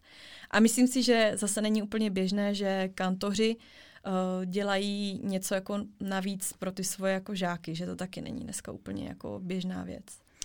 No a ono ještě taky tam asi bude hrát roli to, že třeba v prvním roce, co to člověk dělá, to vidí jinak, než, než potom s stupem mm-hmm. Ne, to, to jako nechci být nějak negativní, ale věřím tomu, že uh, může pak nastat chvíle, kdy uh, to na ty mm-hmm. učitele už jako toho mají plný zuby. Ale to je asi taky hodně o tom jako nastavení člověka, no. Mm-hmm. Já si myslím, že je to přesně tak, jak to říkáš a že teď jsem prostě nadšená, že to pro mě nové a hrozně se snažím, aby to jako bylo zajímavé, ta výuka a tak. A že třeba zrovna učím předměty, které mě baví, takže si myslím, že jako dokážu udělat nějak jako zajímavé i pro ně. Ale jsou prostě předměty, kde jako je to nuda. Jo. Učím třeba hygienu, technologii potravy, na co si budem, tam je to fakt jako těžká nuda. Takže eh, nejsou všechny předměty uh, takové, kde můžeš vymyslet něco zábavného pro ně. Ale je důležité si myslím, aspoň z mého pohledu, je, aby jsme zvládli to, co jako musíme, to, co uh, říká ten školní plán, že se musí zvládnout, ale chtěla bych, aby to nebylo o tom, že já je něco učím a že oni se musí něco naučit, ale aby to bylo o vzdělávání. A já si myslím, že vzdělávání není jenom o tom, aby jim učitel sypal informace do hlavy a aby si je oni zapamatovali, ale o tom, aby se jim otevřel obzor, aby zjistili, zjistili spoustu věcí, aby si spoustu věcí zkusili a aby to zažili i v těch jiných předmětech, že se to prolíná a že můžou využít uh, zkušenost s, někama jin, uh, z, nějakého třeba jiného předmětu. Takže občas máme, když probíráme nějaké nemoce, tak třeba jsme probírali tuberkulózu, tak jsem se jich úplně náhodně zeptala, jestli ví, jako který český autor na tuberkulózu zemřel. A byla jsem překvapená, že se chytli, že věděli, že to byl Jiří Volker. A měla jsem tam dokonce klučinu, který mi okamžitě byl schopný odrecitovat uh, Volkrův epitaf. Jo. A to najednou já jsem byla úplně konsternovaná, protože já miluju literaturu a miluju uh, básně a miluju prostě co se týče jako románů a, staré doby a starých knih, tak to strašně zbožňuji a strašně mě to vždycky bavilo na střední a taky to občas takhle jako propojím. A to je tak potom strašně hezké, jak oni si jako i v jiném předmětu na to vzpomenou. Jo, třeba píšem písemku a já jim na konci řeknu, že, že bych chtěla, aby mi nakonec napsali nějakou anatomickou hyperbolu. No, tak oni teď musí jako zapřemýšlet, co to je hyperbola, nebo jo, jestli to je teda nadsázka, jak to vymyslí v té anatomii. A fakt to prostě jde. A nevím, a tohle se mě strašně baví, že, že to takhle zkouším jako propojovat a, a teď mám v plánu, jsem s nima chtěla ještě udělat uh, takovou jako anatomickou rozcvičku, tak jsem se vydala, jestli na jsou na to připravení. Víš, že jako jim třeba řeknu, že budeme dělat tolik dřepů, jako má pes uh, krčních obratlů, víš? Mm-hmm. A teď to jako každý jako bude muset vědět, kolik teda pes má krčních obratlů a tak dále. Tak jsem zvědavá, no. Jako snažím se to prostě udělat zajímavější, ale ne vždycky to jde. A uh, jsem přesvědčena o tom, že dělám spoustu chyb a doufám, že mám spoustu času na to to ještě jako vy, vypilovat. Ale já si myslím, že moje jako to nejhlavnější, co já bych jim chtěla předat, aby aby se vzdělávali, aby to pro ně nebyla nuda. To bych jako chtěla, aby to bylo jinačí, než jsem to měla já, protože jsem si myslela, že je to jenom o tom učení, je to jenom o těch informací, které nasypu do hlavy a uh, postradala jsem um, takový jako smysl nebo tu celost a nedokázala jsem si propojovat věci. A to tohle mě na tom jako strašně baví. Ty já bych se hned vrátila do školy, pančovce na hodinu. no, nevím, jestli, jestli by tě to bavilo. Já myslím, že jo. A uh, ještě mi jako přijde super, jak jsi říkala o tom nějakým celostním pohledu a i aby člověk věděl, já nevím, jak co a funguje homeopatie nebo co to je, že mm-hmm. existují rázný, různý pohledy na to a tak.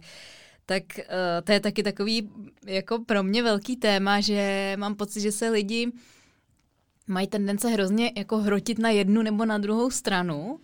Co se mhm. týče jako všeobecně různých názorů, ať už uh, fakt teď, když to vztahnu na uh, psa, takže když jsem řešila s Vikčou tu její nemoc, ona má policitémy a nemohla se dlouho na to přijít a tak dále uh-huh. a uh, na tu veterinu, kam jsem chodila já nebo kam chodím s ní, tak tam je i, tam chodí právě doktorka veterinářka dřív, nebo i teď dělá veterinářka, ale věnuje se čínské medicíně. Mm-hmm. A mně přišlo jako úplně skvělý, jak se ty věci dají propojit, že to nemusí být tohle anebo tamto, ale že ty veterináři, kteří postupovali tou klasickou cestou, nevím, jestli tomu říct jako západní nebo jaká to je jedno, ale takže léčili toho psa nějak, ale z léku měla nějaký nežádoucí účinky a na ty třeba měla akupunkturu, mm-hmm. rozumíš? A jako fungovalo to tak hezky, že je škoda, že se možná o to lidi ochuzujou, no, což trochu odboču, ale že je úplně jako skvělý, že těm lidem předáš i to, že opravdu se dají rozšířit obzory. Já úplně nemám ráda takový to, Jo, jak je jenom jedna pravda, že mi přijde skvělý, když člověk ví, že existují různé možnosti, že fyzioterapii prostě někdo dělá dornovku, mm-hmm. někomu se nezdá dobrá, tak třeba si vyslechnou to, proč se mu nezdá dobrá, mm-hmm. nebo si tak jako udělat na ty věci názor i podle sebe a trošku tak jako zkoumat to ze všech možných stran, no. Jo, jo, jo, určitě souhlasím. Já se právě na té vožce, s, na té mm, fyzioterapii zvířat snažím, aby měli docela jako přehled, co se týče i tady těch alternativních možností. A hlavně si myslím, že uh, zatímco teď už uh, fyzioterapie je docela uh, jako skvétající, tak předtím se o tom vůbec nemluvilo a v oblasti jako veterinárních lékařů velmi málo s tím měl někdo zkušenosti. A teď je strašně fajn, že se teda rozmáhá a že zjišťují, že by uh, veterinární lékaři a ti fyziote- fyzioterapeuté měli spolupracovat. A že se krásně můžou doplňovat, že to nejsou konkurenti. No, že když dělá nějaký veterinární lékař fyzioterapii, takže to nemusí být zároveň uh, člověk, který přebere uh, nějakého pacienta jinému veterinárnímu lékaři. Že by se neměli bát jako referovat a tak. A myslím si, že i co se týče uh, právě nějaké té jako přírodní léčby a třeba čínská medicína, je to úplně super, já to úplně zbožňuju, když si fakt jako můžu vzít z každého kousek a vymyslet si to jako po svojem. A to si myslím, že je jako hodně důležité. A to bych chtěla, aby měli fakt přehled. A hrozně se mi na nich líbí, že ačkoliv má třeba každý jiný názor, třeba uh, měli jsme uh, období, kdy byla docela populární Greta i proslov, uh, tak já jsem jim ho pustila na nějaké přednášce a potom jsem chtěla slyšet jako uh, jejich názory. A samozřejmě někteří byli úplně jako, že to přehnala a někteří s ní souhlasili a tak dále. Bavili jsme se o celé té situaci. A píšem si třeba myšlenkové mapy na, ta, na tabuli, takže si třeba píšem co nám chtěla sdělit, jak to mohla říct jinak a tak dále, ale jestli, jestli jsme schopni si z toho něco vzít a uh, chovat se třeba podle toho. A musím říct, že mě uh, ti studenti spousty názory obohacují. Že to, jako, že to není jenom, že bych měla pocit, že já jim jsem povinna něco dát, ale že vnímám, že i oni dávají mě. Že mi prostě říkají třeba, různé metody. Eh, o některých věcech jsem třeba vůbec nevěděla. Myslím, že o té epigenetice se tam uh, zmínil jeden student, tak já jsem si to potom našla a diskutovali jsme to spolu. Nebo jeden student třeba přišel na nějakou velmi zvláštní metodu fyzioterapie u koní, kdy to byl nějaký dokument na české televizi, kdy tam prostě tloukl do koně takovou obrovskou palicí, jo, jakože mu posunuje nějak kosti, nebo prostě to byla taková, taková tvrdá, tvrdá metoda. Takže o tom tak jako diskutujeme a líbí se mi, že otvíráme i témata, které by třeba se v tom předmětu jako otvírat neměly ale o to víc mě to asi baví. A myslím si, že i oni to jako ocení, že to není taková ta nuda, že dneska si probereme buňku a vnitřní organely a tady se to přesně všechno naučíte, ale že se třeba snažíme na to dívat i jako trošku z jiného pohledu. To, hmm, myslím, to je super. Fajn. A hlavně to, eh, jako jaký to je pro tebe pocit, že víš, že třeba těm lidem, teď jsem si ještě vzpomněla, Uh, právě jsem o tom taky mluvila v tom podcastu o tom svém studiu, jak já jsem měla na střední úplně skvělého profesora, kterýho jsme měli na, uh, jsem ho měla na chemii a potom na antropologii člověka a organizovali různé výjezdy prostě, že jsme třeba jeli na Jižní Moravu a v mhm. lednickém areálu jsme chytali večer kde jaký brouky a tohle to tam, to botanická zahrada a tak to jako strašně propojovali do té praxe a já fakt na to mám tak skvělý vzpomínky, já bych úplně jako hned se sebrala a jela bych na tři mhm. dny na Moravu znovu chytat ty brouky, úplně mě teďka jako zpětně mrzí, jsem si to jako dostatečně neužila, víš, tady ten čas. No, já si myslím, Tohle je věc, uh, jsem samozřejmě ve škole první rok, takže to je věc, kterou si myslím, že bych taky chtěla, aby se to trošičku jako nějak, jako, aby jsme se dostali i ven, aby jsme se podívali do té praxe a tak. A měli jsme naplánované, že zorganizujeme kurz první pomoci pro středoškoláky a zase díky koronaviru uh, jsme to museli zrušit a tak dále. Takže se taky snažíme, aby jako se mohli podívat i uh, na trošku jako jiný pohled a aby si mohli zkusit spoustu věcí. A teď si myslím, že jsem trošku unikla od tématu. Uh, já jsem zapomněla, co, co... Jo, jo, jak vnímáš to, že na ně máš takový vliv a že třeba fakt je můžeš jako ovlivnit hodně do, jo. No, do celého života prostě. Ty jo. Uh, já myslím, to mi asi došlo až teď, když to řekla, že mám jako na ně nějaký velký vliv. Což nevím, teď jsem docela zaskočena, protože zase bych nechtěla, abych na ně nějak jako působila, aby se jako orientovali podle mě. Mě jako těší, že uh, když třeba se spolu bavíme, takže říkají, jo, Pančko, to je fajn, že nám něco takhle řeknete, nebo uh, třeba jak, jak vy teď postujete, jak uh, jste jako taková ekologičtější, jak používáte třeba tady jako uh, bezobalový šampon a tak, tak já jsem si teď taky koupil a jo, a je to fajn a, a nosí svoje lahve na pití. Jo. Mám Jsi říká jako... pančelka influencerka. Jo, asi jo. Takže, že, a to se mi líbí, že to prostě tak jako dokážou si něco teda jako vzít do praxe. A doufám, že jim teda nepředám něco jako negativního, to bych nechtěla. Ale těžko říct, no, to asi se ukáže až časem. Si myslím, že jako po prvním roce učení, kdy vlastně to ještě není, není celý rok a navíc teď díky koronaviru úplně jako jiný systém učení, takže je to dost brzo jako hodnotit a že to se ukáže až časem, že mi třeba někdo jednou napíše, že to bylo fajn, že na to rád vzpomíná tak. Třeba o tobě někdo pak takhle bude vyprávět, víš co, za deset let v podcastu. Jo, Tyjo, to by bylo strašně hezký. To by, to by asi... Samira nás učila tohle, to bylo tak super, když jsme řešili něco. To, to by asi pro mě byla ta největší odměna. Mm, to by bylo krásný. To bych chtěla. Aby na mě, spo- aby na mě vzpomínali v dobrém, ty jo. No ono možná i s tím koronavirem, jakože jsi se právě dokázala tak dobře přizpůsobit, jako i díky tomu, že jednak jsi mladá, že jo, nejsou mhm. ti, ty, ti, nejsou ti ty technologie tak vzdálený a tak, ono taky mi přijde, že spousta lidí se vůči tomu staví jako hrozně negativně, i třeba vůči tomu Instagramu a tak. Mm-hmm. A my jako kolem sebe spoustu, jo, jo. ale uh, to, že někdo dělá videa na YouTube nebo je nějak aktivní na Instagramu, neznamená, že to musí být úplně bez smyslu. Jako když si vemu třeba Kovyho, který je pro mě v tomhle fakt mm-hmm. jako velký vzor, že si veme, že začínal na tom, že uh, hrál hry a teď má tak neuvěřitelně pozitivní dopad ve všech možných jako ohledech a nechápu, že je, myslím, že o sedm let mladší než já a mm-hmm. jako dělá fakt obrovský věci a to fakt klobouk dolů a uh, jako myslím si, že je fakt potřeba ukázat, že to nemusí být jenom o tom, že se postujou hezký fotky, já nevím čeho, ale že to může mít i nějakou přidanou hodnotu. Jo, to souhlasím. To se strašně jako snažím, aby uh, uh, ty příspěvky měly nějaký smysl. No občas, já věřím, že to třeba všichni úplně nečtou, protože dost často píšu ty příspěvky dlouhé a uh, jednají se třeba ty příspěvky um, o nějakých onemocněních a tak, takže to třeba úplně nemusí každého zajímat. Ale myslím si, že se tam jako každý najde a že občas uděláme nějakou srandu a tak.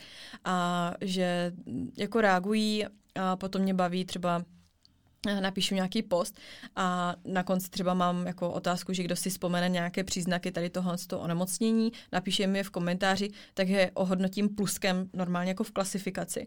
No, což je možná trošku nespravedlivé uh, vůči těm, co Instagram nemají, ale uh, není to nic, k čemu bych jako přikládala nějakou, nějaký Jasně. velký důraz.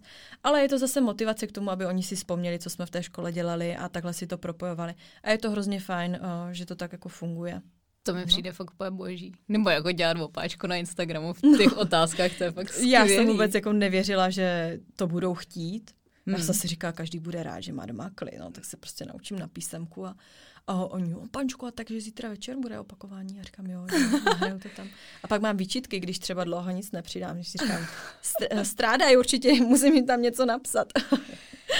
Já jsem si teďka vzpomněla, že mi někdo dokonce, a ne jednou, psal, že třeba protože mě sledují různý věkový kategorie lidí, ale dost jich je spíš tak od střední školy dál. Mm-hmm. a uh, spousta lidí je na vejšce, nebo spousta lidí už jako pracuje kolem 20-30 a kolikrát mi fakt někdo psal, že třeba, já nevím, poslouchal podcast, myslím, že to bylo s Františkem Šustou a pak tam, ne, nebo já jsem tam dávala nějaký příspěvek o jako výcviku a pozitivní, negativní trest a tak dále a ten člověk potom měl, snad studoval psychologii a měl tam nějakou otázku ohledně učení druhý den mm-hmm. na to a použil tam prostě něco z tohohle a říkala, ty psala mi ta holčina, myslím, já jsem tu zkoušku dala jenom proto, že jsi to tam prostě den předtím dávala, nějak to jako souviselo spolu a tak a to si říká úplně, ty to je hustý, to je super. Je to hustý, no. Já jsem nevěřila, že třeba Instagram uh, může mít takový vliv, nebo uh, právě, jak si říkala, i to zmiňovala toho Kovyho a takhle, že to může mít i pozitivní vliv, zatímco všichni jako vidí, že jsme pořád jako na mobilech a pořád všechno potřebujeme sdílet se světem a uh, fotit se a tak dále, tak uh, najednou zjišťuju, že ten Instagram může fungovat i úplně jinak. A to je i pro mě je to nové. Musím říct, já nemám nějakou uh, velkou jako škálu sledujících. Je to fakt spíš taková jako moje osobní radost, to, že jim uh, chci teda dát ještě nějaký čas navíc, než jenom v té škole.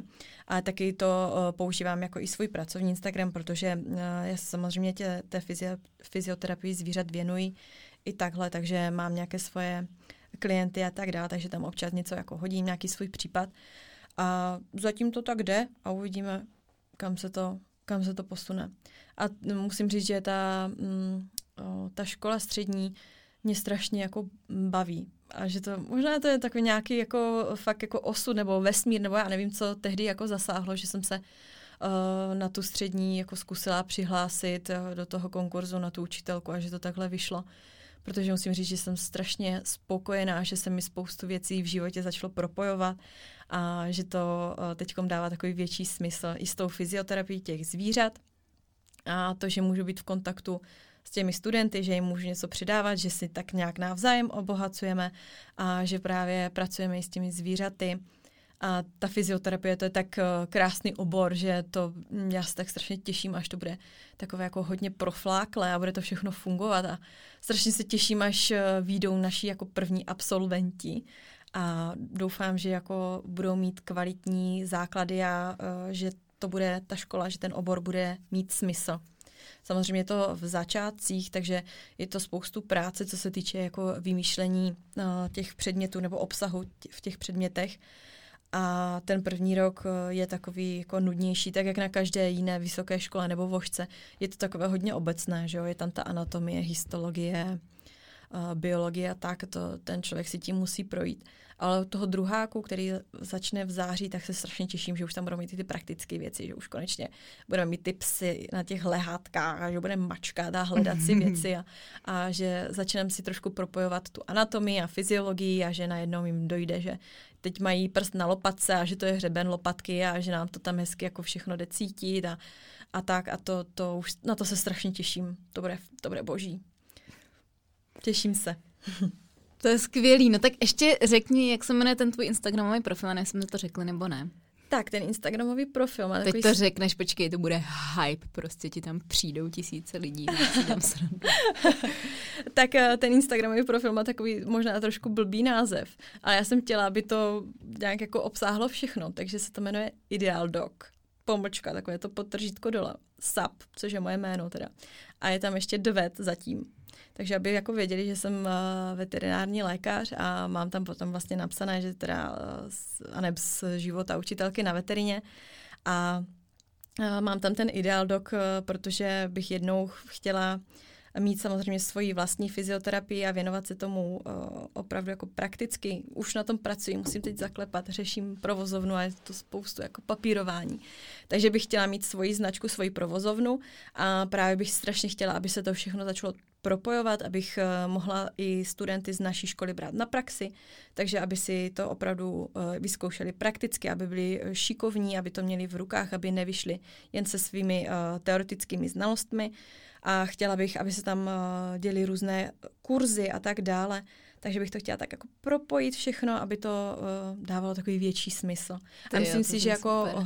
hodně na tom se podílí právě i Kačka Plačková, která má dost podobný přístup, bych řekla, že by taky chtěla, aby se to všechno jako začalo propojovat, aby to dávalo smysl, aby se o té fyzioterapii vědělo, aby se vědělo, že uh, jsou tady v České republice lidi, kteří tomu opravdu rozumí, aby to byly kvalitní služby a aby to dávalo větší smysl a aby byla spokojenost na všech stranách, aby byli spokojení nejen majitele svých pejsků, aby byli spokojení pejsce, ale aby jsme byli spokojení i my, protože jestliže nás ta práce bude bavit a naplňovat, tak si myslím, že to je takový uh, velký gro toho všeho, že potom uh, i malé věci prostě mají velký význam.